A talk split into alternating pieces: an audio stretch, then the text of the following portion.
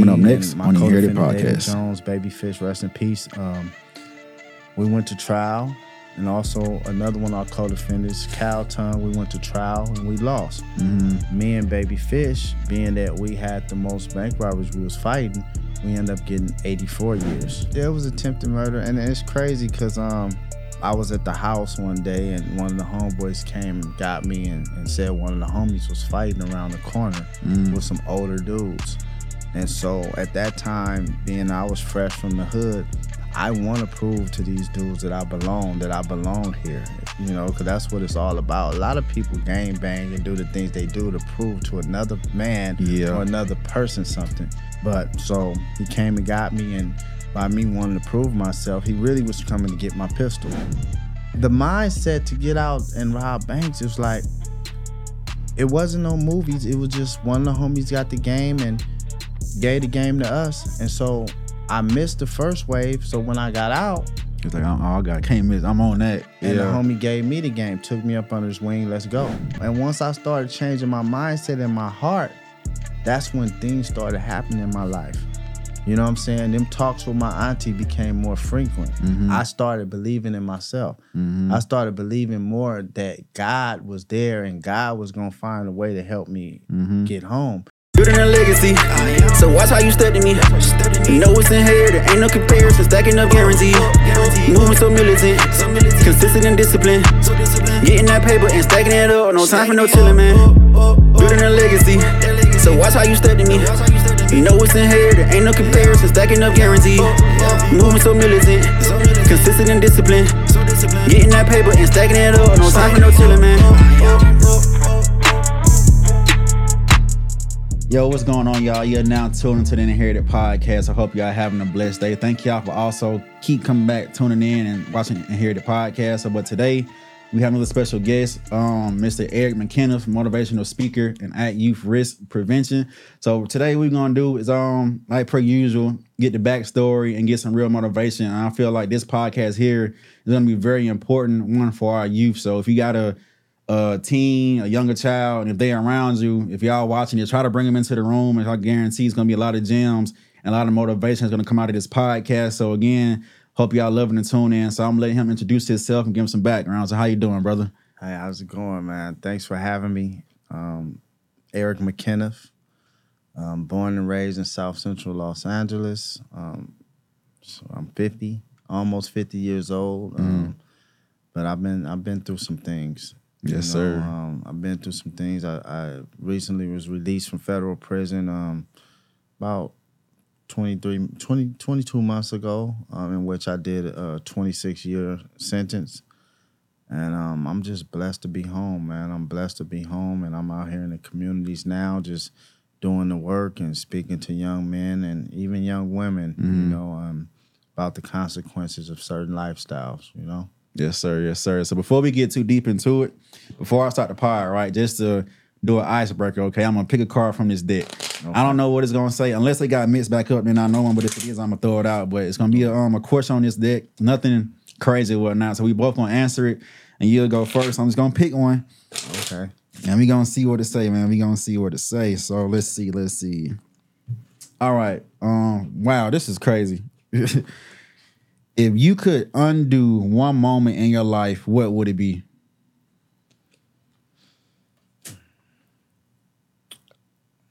So that's a tough Probably one. the day, really the day in which I started game banging. hmm If I can do that all over again, I would. And um, because you know, a lot of us when we're young, we we have the talent within us. We just don't tap into it. Facts. you know, and and and I used to love baseball. That was my Mhm. my first sport. And um, I always tell people, had I not started game banging, I probably went to the major leagues. Mm. That's how good I was. Damn. Yeah. Jeez. Okay. Okay. Um, for myself, let's see if I could undo one moment in my life, what would it be? Um, that's still kind of hard to answer. Of course, it's like you don't want to live with any regrets because everything we do set us up to where we are now today. So, but if I just had to choose, um, it'll probably be, and it may sound crazy, but probably going to college right after high school, knowing that it wasn't for me. But again, me going there, able to meet great people, built great relationships, but just knowing the fact that I was never a person of wanting to do school and stuff. It's not high school. I guess I got past it, but it was just that just wasn't where I was at mentally at the time. But of course, growing up in a household, usually that's the usual path.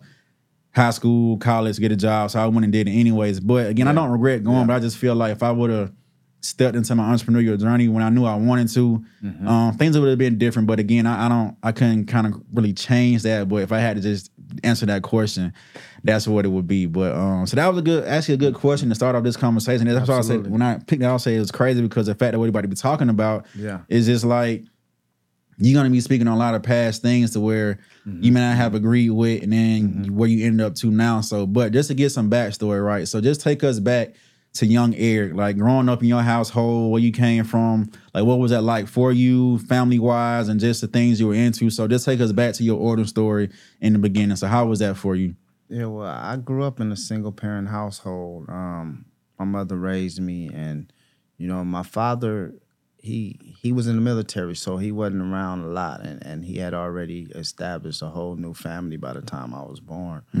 And so, um, my mother pretty much raised me, um, raised me in the Jordan Down projects in, in Los Angeles, uh, Watts, Watts, California, and um, you know, young as a, as a young um, adolescent, I was pretty much, you know, I was a mama's boy and spoiled to death because I was the only child, still the only child. You know, um, you know, and and so my upbringing, it wasn't as bad as the normal child who's growing up with you know three or four siblings in the house and they got to fight for shoes and and food and all of that stuff. I'm not gonna say it was all bad like that. However, you know, growing up in that environment, especially in Watts, California, you're exposed to some things and you see a lot of things going around in the projects, you know. Um, but once again, I was privileged to where being that I was the only child, my mother provided me almost everything that I wanted until I got old enough to want bigger and better things. You know what I'm saying? But childhood, like I say, um, I played baseball. You know, I was good at it as a young man, and you know, it was really the ordinary, you know, upbringing, so to speak. You know, um, but until I and until I started becoming infatuated by the streets, that's when everything started changing from normal to, you know, abnormal Yeah. behavior. You know, Mhm. So once, um, what age were you when you really started, or how they say, jump off the porch, right?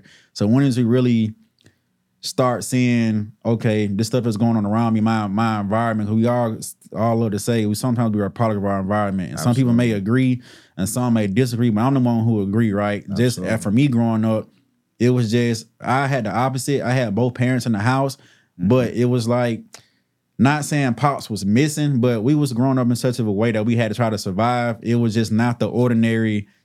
You have both parents, and it's just that wholesome household. It was just all my siblings. I have three siblings, right? Everybody was out trying to get it and do what they were doing. So Yeah. with me being the youngest, the baby, I me going outside, that was my I, I never wanted to be inside of the house. And because of that, I got exposed as well to some of the things, gang banging and seeing about all the drugs and this and that. So because I was never inside, it was just my environment where I was at, it heavily influenced me to do certain things that I probably either knew I shouldn't have done or if I didn't have to go through some kind of struggle, I probably wouldn't have ended up doing. But so for you, at what age was it to where that stuff kind of got a grasp onto you, and how do you think it um it transformed you at that age? So what was that? What is what was that process for you? Well, I, I started just seeing things at 13 and 14 and, and, and becoming infatuated by the lifestyle. But it wasn't until I turned 15 that I actually, you know, joined my neighborhood and, and was in the streets.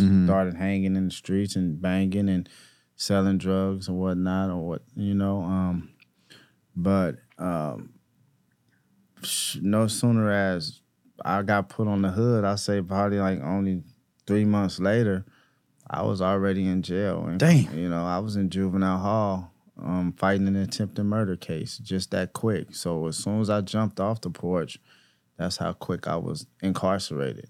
So at that age, saying at that age, how that age, happened? At that Yeah. age, you know. God. um, right before I turned 16, I believe, um, I was I was in juvenile hall fighting attempted murder, Mm-hmm. and um, you know, I end up spending all together almost two and a half years.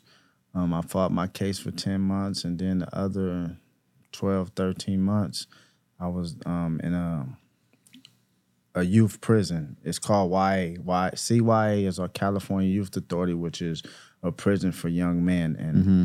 you know, I was there and did my time there, and and that's where I started really just turning up as far as gang banging because it's like everybody there was gang related. Yeah, I know, can only so- imagine that. So it was like you gotta survive. You gotta you gotta fight. You know. Uh, so so I went from there. end up getting out, and um, when I got out, I was around eighteen. Mm-hmm.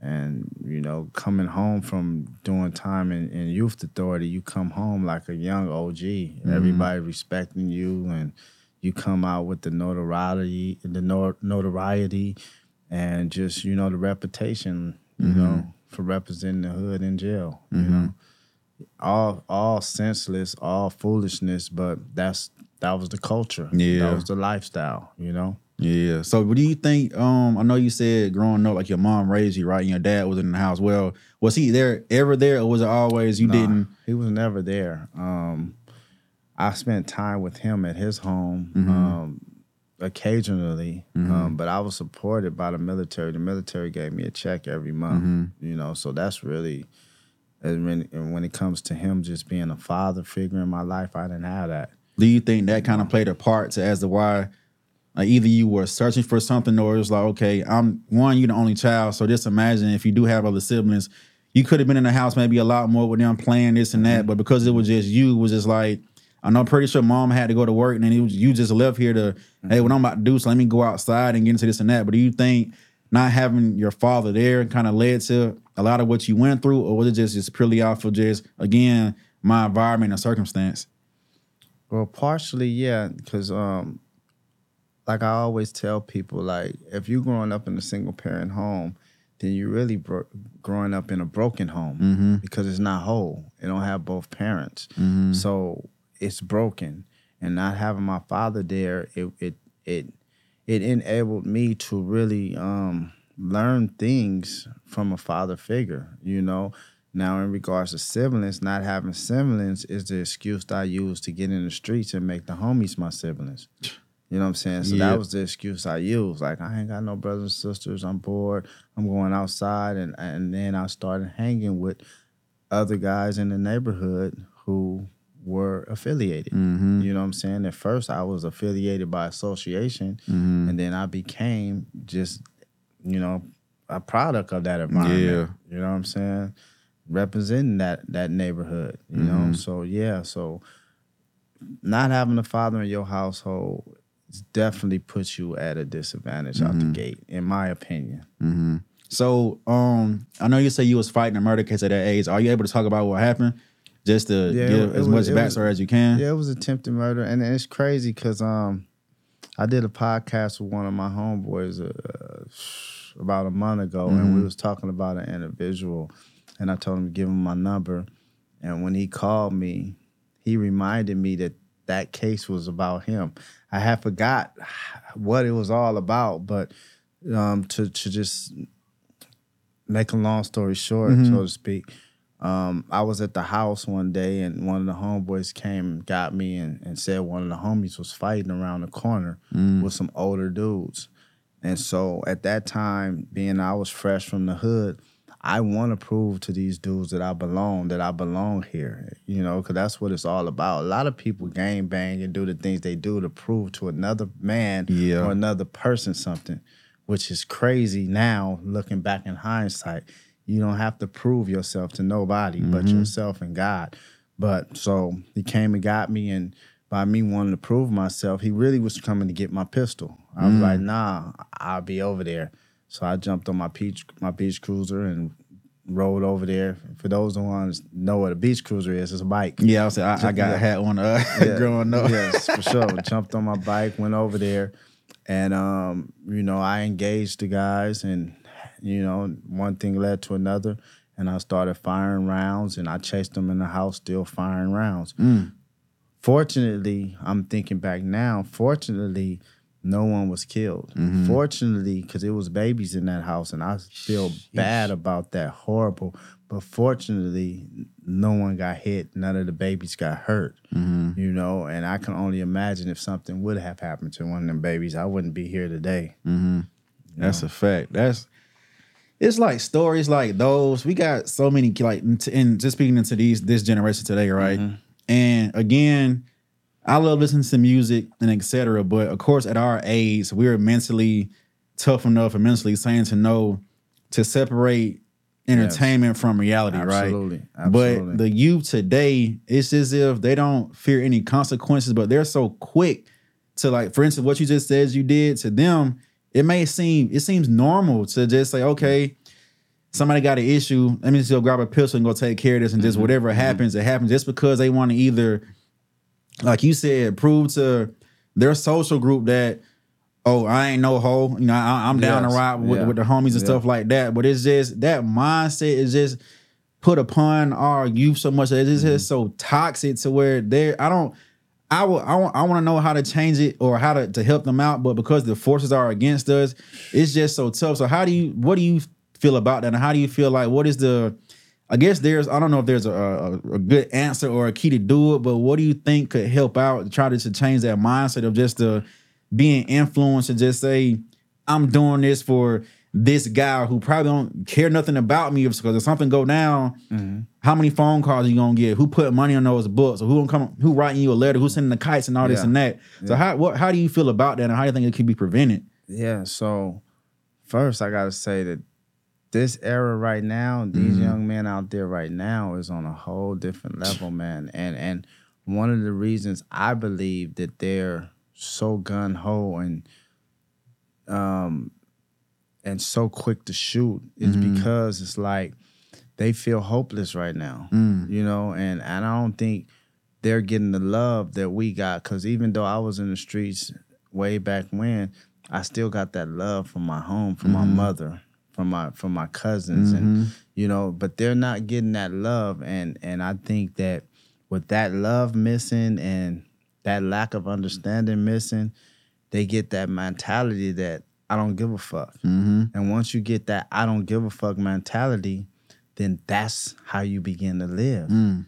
And that's how they living out there. They don't care. They're reckless. Mm-hmm. They don't care about um, seniors. I remember we used to care about seniors.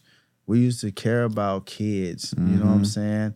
They don't care no more. And so um, that's a big problem. And and compound mental health with that because Yes, I believe there's a lot of mental health going on in these communities. You know, because a lot of these young men are products of parents that were on drugs. Mm-hmm. So they come out the womb screwed up, mm-hmm. you know, with, with mental health issues and other kind of issues. So I think that in order to, because I don't, I, this is a tough question in regards to how do we solve it? Um, Because I'm, yeah. I'm I'm out there, and and I hate to think that there's no hope. I hate to think that we can't help them. But it's We tough though, right? It's-.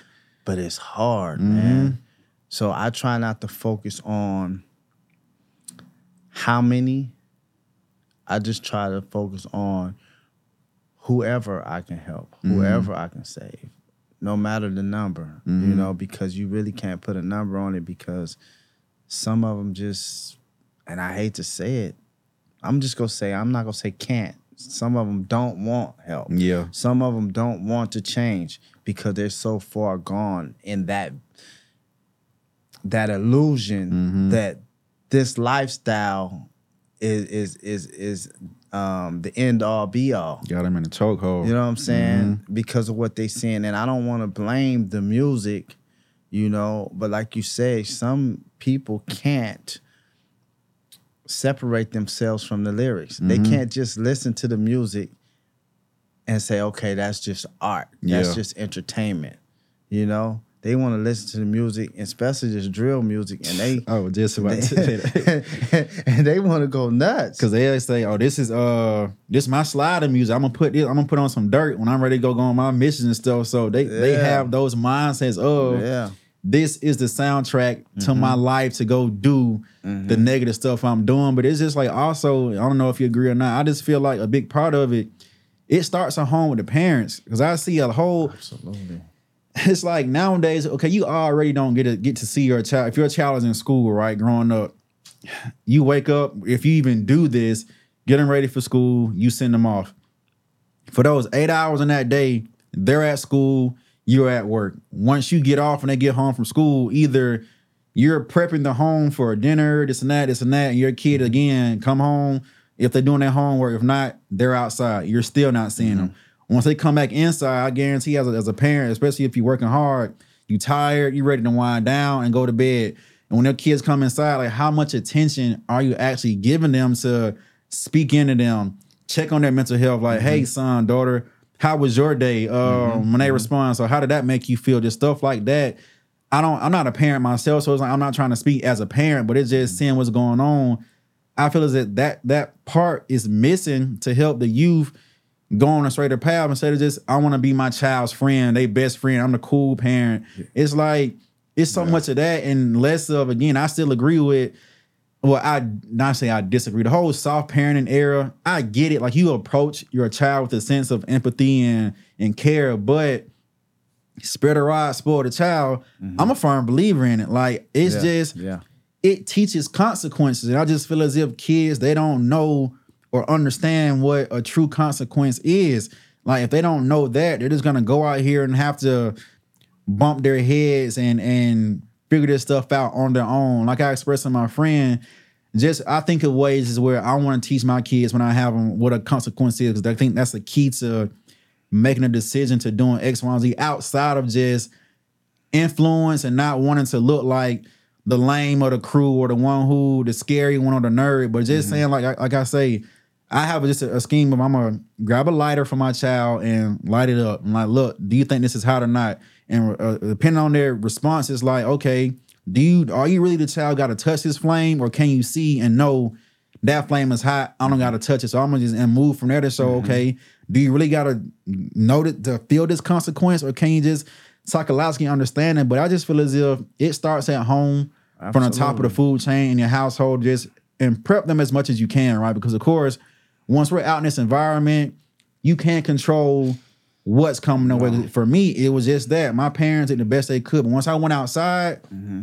it was a whole different world. Like, Yeah, and I can explain to people to today, they wouldn't believe like some of the stories I would tell. Like that was going on. Like if you went outside, you wouldn't know. It is Yeah. so much that goes on in your neighborhood Oh, that just can influence you to join this gang, to steal this, to let me Mm-hmm. go jack a car. You, and you as a as a child, you may feel this is just what's going on. This is this is this is the fun we have, but not knowing if you get caught by these adults, Consequences. jail time, Absolutely. sometimes life in jail or this and that. But I just feel it starts at home. But again, and just bouncing back on your story, right? So I know you said you got out from the juvenile at eight. Was it 18 So right before I turned 18, like like one month before I turned 18. So I was, yeah, I was 18. that that you was in there for a while. So just speak about as just uh, if a youth is watching this, right?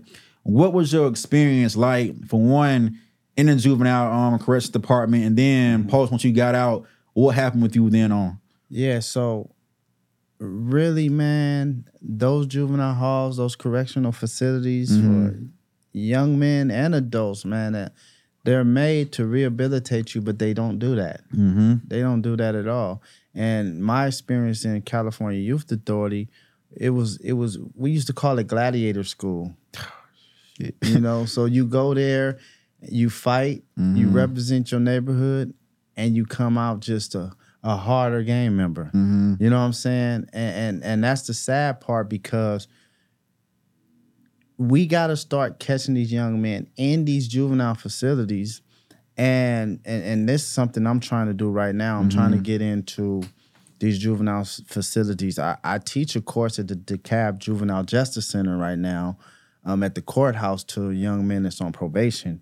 But I'm trying to get into these juvenile halls because they need guys who's been there and done that to get in these juvenile halls and aware them of what's to come in their future. Mm-hmm. Because it became a cycle for me. Because soon as I got out of juvenile hall, within three months, I was in state prison. And the catch 22 to that was when I was in the juvenile system, I was going to adult court. That's where I was tried as in an adult court. So when I took my three year deal in adult court, they allowed me to do my time in juvenile facility. Mm. But at that same time, when I was sentenced, they gave me a state number along with my juvenile number. I never knew that until I violated. They were already preparing my future. They already knew that they had me and it won't be long before I'll be in state prison. So they gave me both numbers that day that I got sentenced. And I didn't know that until I violated my um, juvenile parole and they sent me straight to the penitentiary. Jesus Christ, the system is so Yes. jacked up. And the part that you said about was being impactful was the government built all these facilities, right, to Mm-hmm. rehabilitate. But everybody's story is just there is just zero rehabilitation. It's just and that's a way you can just understand this fact that it's all about that money. Mm-hmm. It's about again getting people inside of that soccer because it's just if you really want to see somebody do good, you can re- rehabilitate them. And again, I was in the military, right? And I, and when I went there, it changed me so much as far as learning that discipline, consistency, just that knowing, well, doubling down on what's right and from what's wrong. So and, and what the principles they stood on is you can it works, but you just want to you have to want to be able to want it to work. But in a, a juvenile hall in the prison, it just seems as if it's just a uh just like you say the gladiator school or a mm-hmm. nursery or a daycare until mm-hmm. all right we'll see y'all next year when y'all come back and this and that. And it, it just sucks the fact that nobody cares to really rehabilitate these people because mm-hmm. they people can't people can change but Yeah, they just need the the guidance the influence and the right courage to help them change it again even though it may be not saying far off. But i think about all the time. I would love to start a prison but to actually have it you come in here, you go, you're going to get help. Just I get it. It may be state funding, this and that, but the metal beds, the one mattress, the dirty mm-hmm. environments. Mm-hmm. What do you mm-hmm. think is gonna happen to a human being locked inside of those cages for all these years in that environment? So why not just, whether it's level one or two, give them a comfortable bed to sleep in, give them give them good food to eat. Like actually letting them know I care about you and I mm-hmm. want you to come out of here healed. Whether you come back or not, mm-hmm. at least you know it's like I experienced some kind of healing. I experienced some kind of uh,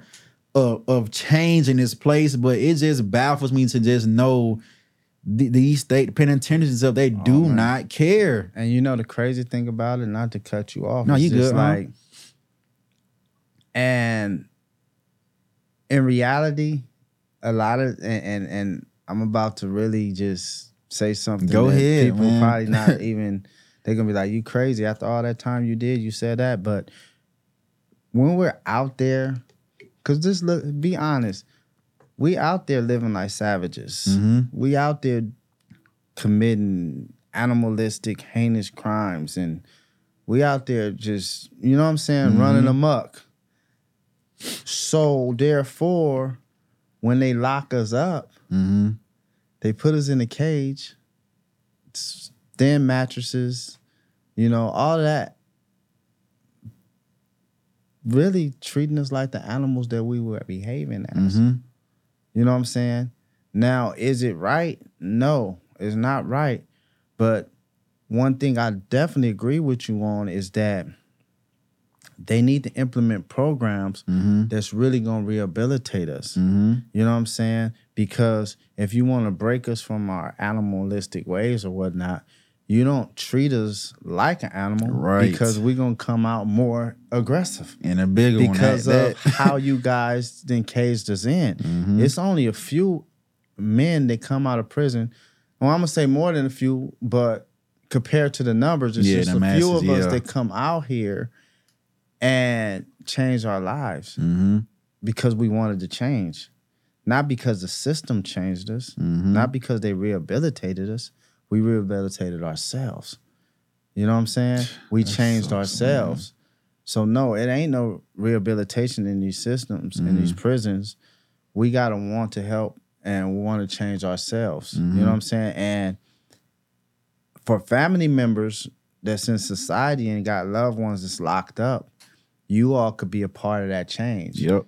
You know what I'm saying? My auntie was a great part of my change because she continued to believe in me. I Mm-hmm. originally had 84 years when I went to the feds. I know we didn't even talk Yeah, about that gonna yet. get to that. That's, You know what I'm saying? But my auntie was that person that con- constantly and continued to believe in me and help me believe in myself. Believe that it wasn't over, that I can, you know, still accomplish things in life. You know what I'm saying? So family members definitely gonna have to love on their loved ones when they're in prison. Cause a lot of family members be like, man, I ain't got time. I They told you when about he was, you know, out there running them streets. But even if it's just a letter, mm-hmm. even if it's just accepting a phone call. Because when you don't do that, you harden their hearts. You harden that heart and they become institutionalized. So now they're in there thinking about other ways to to commit crimes when they come home, if they come home. You know what I'm saying? What I'm saying? Yeah, it's it's like so. Do you feel as if like just amounts to what you just said when they think about committing more crimes when they come home? Do you think some people are really just like regular society has nothing for me? So uh, my new society is jail or prison. So let me, no matter what, I've built so much of a, a life here. Other gang members here. Think you think they really are aiming to get back in there as fast as they can? Sometimes. Ah, I like that you asked that question because there are there are convicts, ex-cons, or whatever you want to call them that they're lost when they're out here. Mm. Their comfort zone is in prison. So a lot of them they might not intentionally go right back, but mm-hmm. subconsciously they're already on their way back because they're still uh, um, still have the same behavior traits, still doing the same things, committing the same crimes, you know. But I I didn't heard stories about brothers coming back and you know like I'm back home. This is this is where I'm. This is my home. You saying they coming back to prison? Yeah, when they come back to prison, Sheesh. this is my home. This is they comfortable like that. You know what I'm saying? Because they become so far institutionalized that when they get out here, they can't function out here. Mm. That's- this this sucks. right here is abnormal. The, the free world is abnormal to them. Yeah. You know what I'm saying? Yeah. That's why it's important to love on your loved ones. It's important for men that's incarcerated to stay in communication with this outside world. Mm-hmm. That's the only reason why I survived and I'm able to be here on your podcast with you and talk to you Mm-hmm. and, and and you know have a I'm a sane mind Mm-hmm. in doing so. You know what I'm saying? Because I continued to tap into the free world when I was in prison. I didn't mm-hmm. become institutionalized. I didn't become hard at heart. Mm-hmm. You know what I'm saying? And I continue to read and I continue to grow mentally, spiritually. You know what I'm mm-hmm. saying? And that's what it's about. Yeah, that's a key part. And that's that growth part, man. It's like again, if you don't have that support, mm-hmm. it's all about that that will you have inside of you to just something snap and say, hey, man, this ain't it. But it's it's very hard to to purge that out of you when you just don't have the resources and support, like you said. So, Absolutely. what was your um support system like um going through your juvenile stage and prior to you getting going back in at 18? So, did you have was it just your aunt or you had multiple well, avenues? Well, during that course, it was it was just my mother. Mm-hmm. You know, my mother when I was in juvenile, um, and then of course I had a few friends that Mm-hmm. write me from time to time. Um, I've always had people in my life. Mm-hmm. You know what I'm saying? When I was, because like I said, I went from juvenile to state prison. I had people in, in my life in state prison. I did 18 months in state prison mm-hmm. and um, you know, so but but the thing about juvenile hall and state prison, I wasn't ready to change. Mm. I already had I still had that mindset that I'm representing the hood. I'm finna get out here gang bang. I'm finna be out here, get out here and be the man in the hood. Mm-hmm. You know what I'm saying?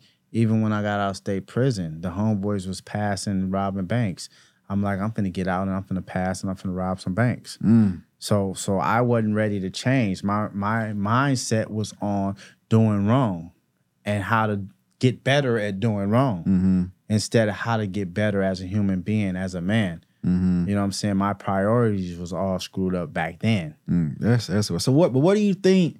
like to have that you you are you locked up, right? But to still have that mindset of when I get out, this is like I see how I'm living in here, and I see it is I gotta well quote unquote fight for my life every day or whatever. Mm-hmm, But what do you think made you just want to still not care about that and to get out and just say, hey, back to back to the usual, back to square one? Like what was the again, was it something missing? Was it just the, the lack of love? But because that's to the to the average person, right, who doesn't care about like mental stability or whatever, they may just feel as if, bro, that sounds crazy as hell. Like, why would you want to do that? But there's something, there's something behind it, whether we can figure it out or not. But for you, what do you think it was? Where you just didn't give a damn and say, when I get out, I'm still on this type of this is I'm on this time right now. You think what do you think it was? You just took the words out of my mouth, though. It was insanity. Mm, It was crazy. shit, It was crazy.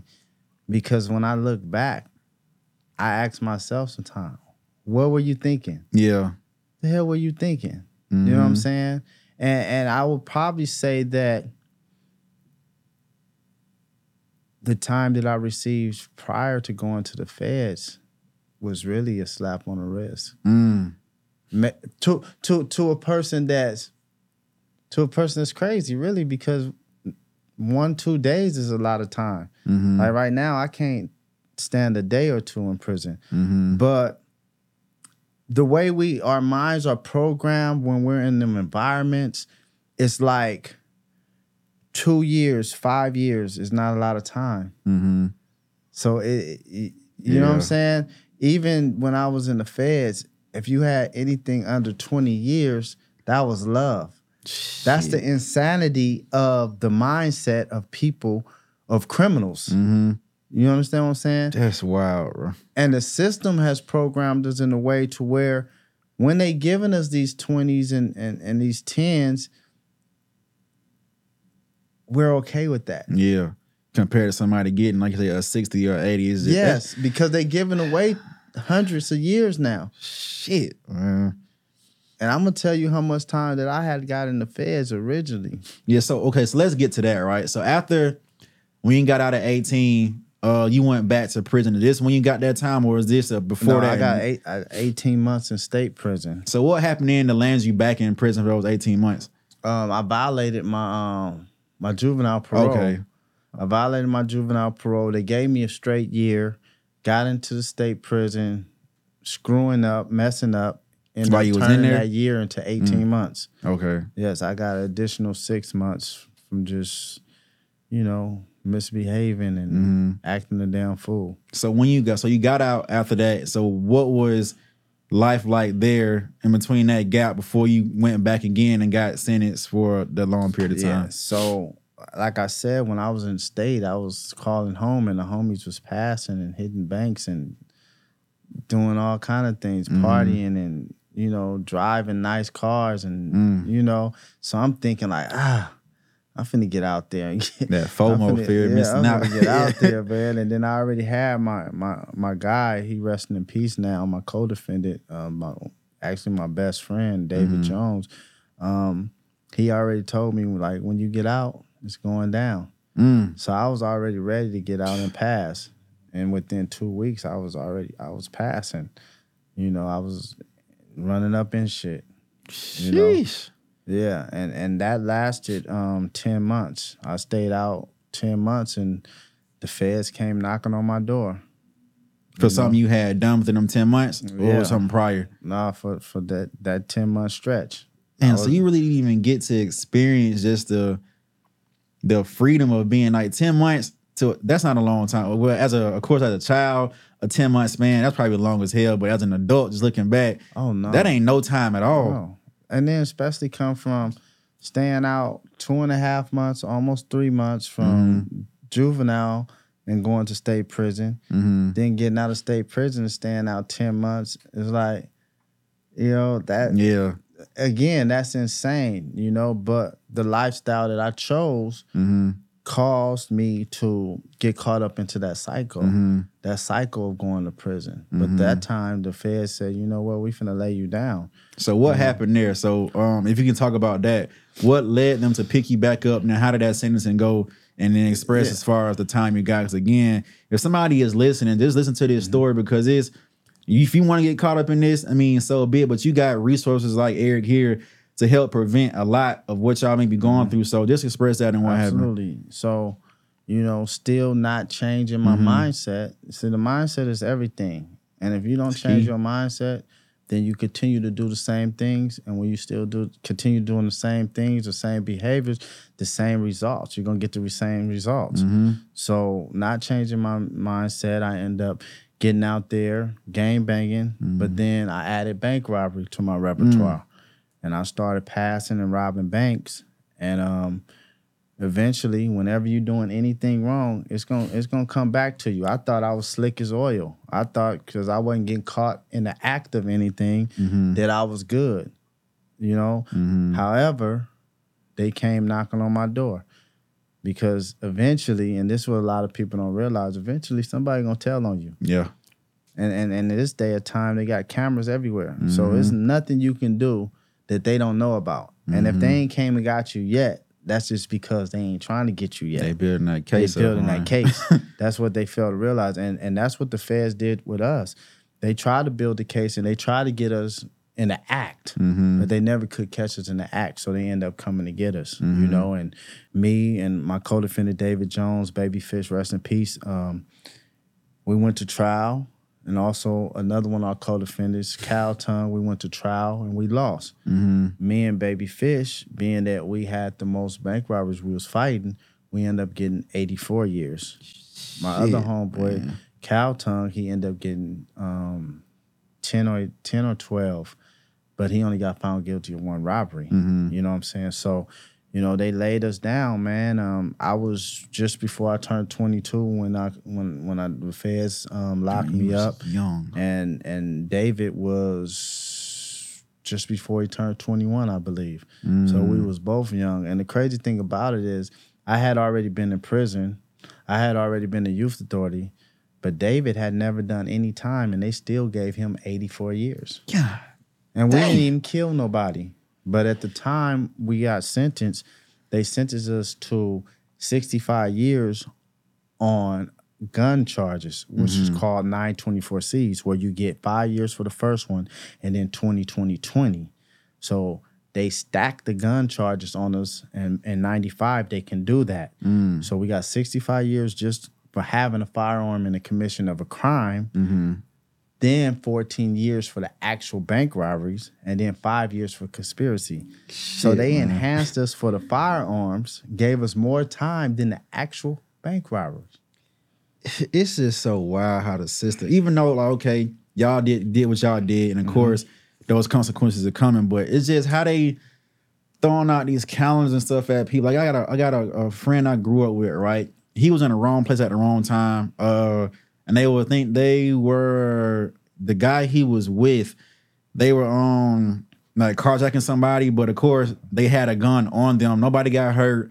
Nobody got killed. None of that. It was a. I mean, I can't just play it off as a simple, but it was. A, it was a car robbery, a carjacking. Mm-hmm. But he got sentenced to thirty five years, and he didn't. He was just there to Yeah. do it, and it's just seeming like you can kill somebody and sometimes get less time than that. Yes. And it's Yeah. I don't I don't understand it as far as how the system is made up and how it works to just say, hey, he's a cold-blooded murderer. Let's just give him five to ten or whatever. But these guys here, they were they were just committing crimes, but giving out 85 years. So once you well, before that, so just back to the bank robberies, right? Mm-hmm. How did how did you get into? Of course, outside of the, the gang life and the banging, that mindset of let's go rob a bank. What prompted that, and what like do you pre- like uh, and for the because people watch movies and get Yeah, inspired and want to yeah. live that life. Yeah. you had to plan for it, make a scheme, this and that, or y'all just like, and we on a mission, we on go. Let's hit this bank. So, what is that mindset to want to go do that, and how did it work out? And you know what's crazy?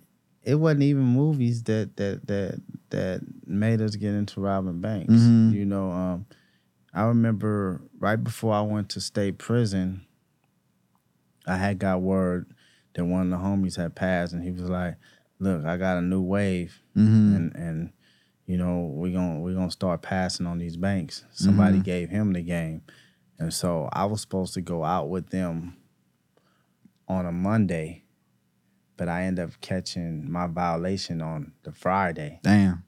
So I wasn't able to go out. But this the crazy thing about it is, so I'm I'm very spiritual. I believe in God. Saying yes, sir. And even though my relationship back then wasn't strong with God, but God was always speaking to me or doing things to prevent me from really getting in the trouble that I got in. Mm-hmm. But I didn't listen. Mm-hmm. When God gave me that violation in state prison, He was telling me then, stay away from that. Mm-hmm.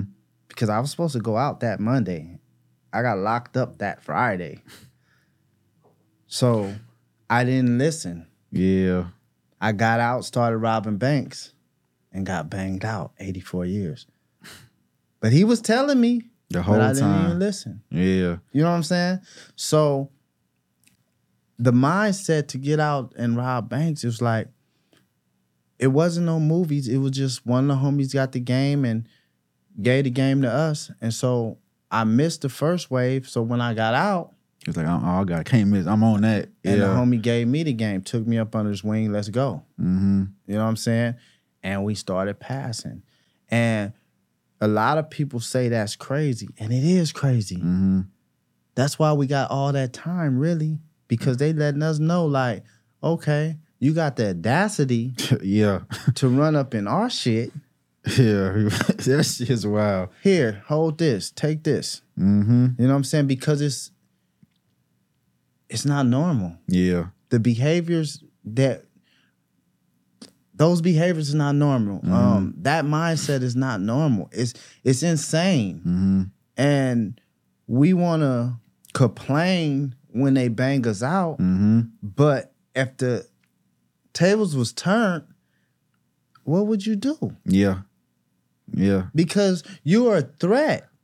If you got enough balls, enough courage to run up in a government facility, then you're a threat. Yeah. You should be man enough to sit down. You and, know what I'm saying? Yeah. Now, did I deserve the time that I that I received? Did David deserve the time that he received?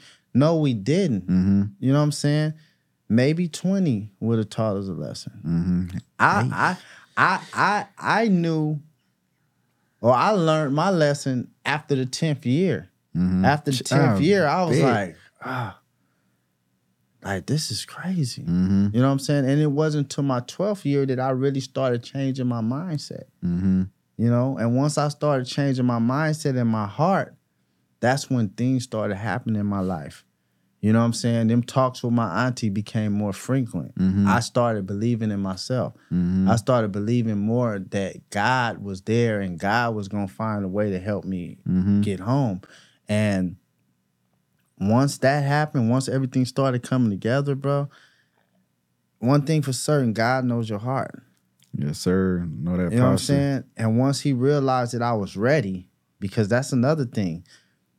God ain't gonna change your life unless he feels you're ready. Man, you can say that again. That's a fact. And, and and once he realized I was ready, he started testing me and he seen that I was ready. Mm-hmm. That's when in 2018 my faith changed. Mm-hmm. They changed the law. not to cut you off, but it's like I express to people sometimes when they just always on a banter of like, man, I want this success, I want this, I want this, I want that. But why would if you if you're a believer in Christ, God, or wherever whomever God you may believe in, but just speaking on just Jesus Christ and God, right? Why would he put you in a position of unreadiness and expose you to what you're praying for every day and you're not ready because it can turn you into a monster. It can mm-hmm. it it expose who you really are in your mindset at that time times 10 mm-hmm. excuse me once you reach this level of quote unquote success or, mm-hmm. or financial success. So why would he do that to you knowing he's a loving god you're his child? Why would he put you in that position? So just knowing the fact that he's not going to give it to you until you're ready it's not that he don't think you deserve it or or you're not worthy of it as a people, we gotta really just sit down and evaluate ourselves and understand, like, am I really, am I really ready for what I'm praying for? Yeah. I want a million, but how am I stored in this 1000 How Mm-hmm. am I stored in 500? But I'm praying for all this major change and this and that. Mhm, But just mhm. sit down and self reflect, like, if I woke up tomorrow and I got everything I'm asking for, will I will I uh fly like a bird or will I fold? So it's just that preparedness and that readiness. What you said about that, it, it's the truth, man. You just gotta sit down and reevaluate, but still keep keep that faith and keep praying. But God know what He's doing. It may Absolutely. take time, but He knows what He's doing, man. Absolutely. It's it's wild. And you got to be honest with yourself too. Yes. man. You got to be honest. You can be mad all you want, but if you honest with yourself, then you really can't be mad. Mm-hmm. You understand what I'm Mhm. saying? Because you know, and, and I know I wasn't ready when I wanted to get out. Mm-hmm. You know, because if I would have got out ten years prior, Mm-hmm. I probably went back to the hood Yeah. and been the man in the hood. Mm-hmm. After doing what it would have been 14, 15 years at that time. Yeah. You the man. Yeah. You done got that But- repertoire and everything right then. I'd have went to the hood, probably end up getting smoked, Mm-hmm. or probably been in, back in prison. Mm-hmm. I wasn't ready. So fast forward to 2021 or 2018 when the laws changed, Mm-hmm. I was ready. Mm. I was ready. And, and the crazy thing about it is, so they changed the 924C statute within that First Step Act that um, Van Jones and a few other um, groups came together. They was fighting for the crack law at 1st Mm-hmm. Donald Trump ended up sending, signing off on it. Mm-hmm. So, and I say Donald Trump name just to say he signed off on it. Now look where he's at now. You know what I'm saying? And that, yeah. Where he, he's fighting, and and and not only that, but his team is saying, "Oh, the system is not fair." Mm-hmm. So Steve Harvey said something the other day on the radio that was that was so true. The system is only not fair when it's against you. Yeah. But we've been telling y'all the system has been unfair. Mm-hmm. You know what I'm saying? But um, so when he signed off on the First Step Act, that changed my fate. Mm-hmm. That ended up getting my sentence reduced from 84 years to 30 years. Mm-hmm. And you do like roughly like 26 off of that. You know what I'm saying? Because it's all about percentage. Yeah. So, you know, and but that was the right timing Mm-hmm. because now I come home and I don't go back to the hood. Mm. I come here to Atlanta, Georgia. You know what I'm saying? Because my mindset changed, my heart changed. You know what I'm saying? Yeah. Was that life is no longer me. I had really cleansed myself from that lifestyle, Mm-hmm. and it took time. And it started in 2012. Mm. That's a long It started time. in 2012. I didn't get out until 2021, but it took. It was a process because I had been so damaged. I had been so like tainted, and Mm-hmm. you know what I'm saying with that lifestyle. So it took that long. When you living and walking a certain way for so long, it takes even longer to get, it up out of your that. system. Yep. You know what I'm saying? And become back to the person that you innately are. I always tell people, like when I was in the streets, when I was gang banging, I was a Little Fishbone, Mm-hmm. right? But I became Little Fishbone because I practiced being Little Fishbone. I practiced committing crimes and doing the things that the homies was doing, but that wasn't innately me. Yeah. I was really a good kid. Mm-hmm. And now I'm so happy to be Eric again. Mm-hmm. Eric is that That's good beautiful. kid. Eric is that humble being. Eric is what you see today. Eric is the guy that's in the communities walking in his purpose. Mm-hmm. You know what I'm saying? And and and and, and you said something earlier and in regards to change. I'm living proof that you could change. Mm-hmm. But I didn't change to somebody different. I just changed back to the person I was supposed to be. Yes, sir. It was it was always always in there. Absolutely. It wasn't going nowhere. It's just Absolutely. the decisions we make can make us believe sometimes. No, this is who I'm supposed to be. This this Mm-hmm. this life here is me. But at the end of the day, when you sit back and have that self awareness, and again, like I say, sit yourself down, look in the mirror. Mm-hmm. You know who you are. You know what you used to love growing up. You know your spirit. But we can just be derailed sometimes and Absolutely. Absolutely. forget our identity. But Mm-hmm. again, going back to Christ, you will find your identity in that once again. So just Yeah. taking that that period of just self reflection and focusing on mental health, focusing on self care, it's very important. Mm-hmm. One, not just speaking on to be um singling people out as men, right? Mm-hmm.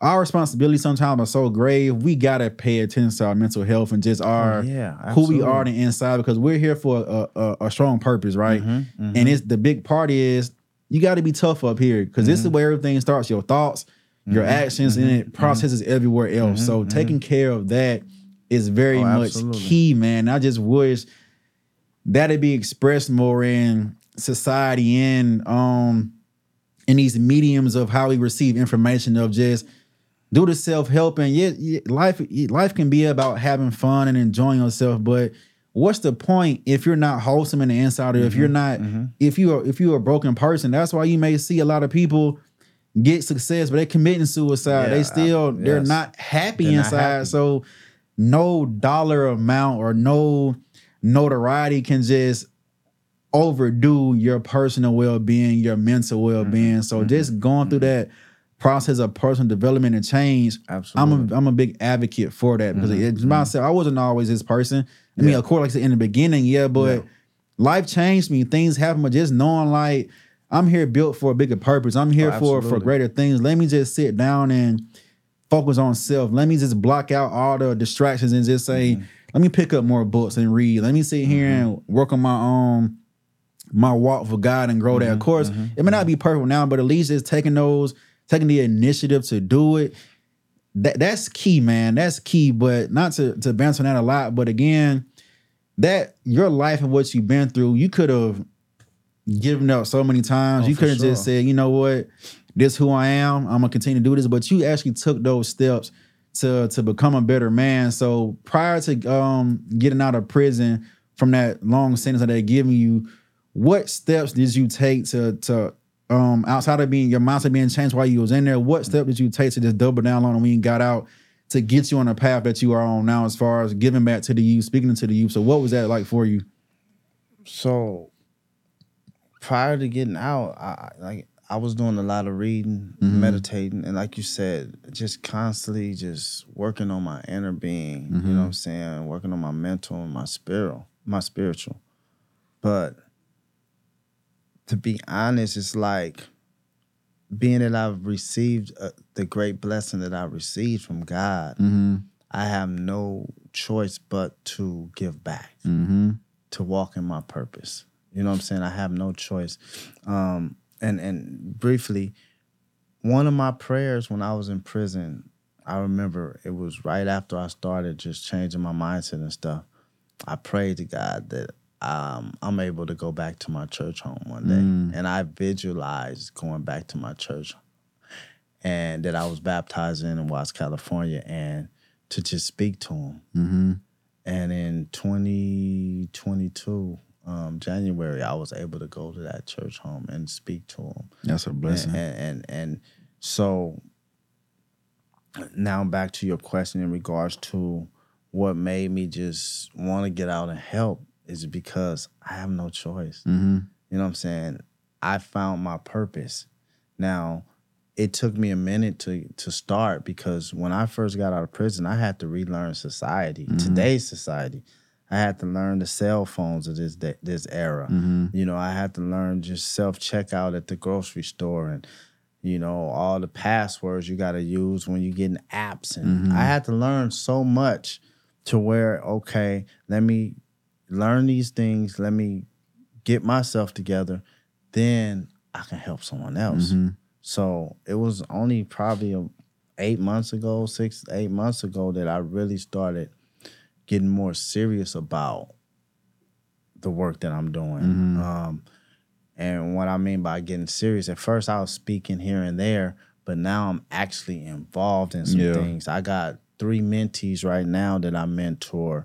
Um, I'm teaching a course at the DeKalb Juvenile Justice Center on ag- anger management to to young um, men that, that's on probation. Um, I'm working on my own curriculum. I've been presented with an opportunity to bring forth my own curriculum at the DeKalb Juvenile Justice Center, as well as Fulton County. You know, so I'm working on that right now, um, and um, just just really just being there to speak to them, to teach them as much as I can. Um, so yeah, I to answer your question again, I just didn't have no choice. Yeah. When God gives you a purpose, then You gotta walk in you it. gotta walk in it.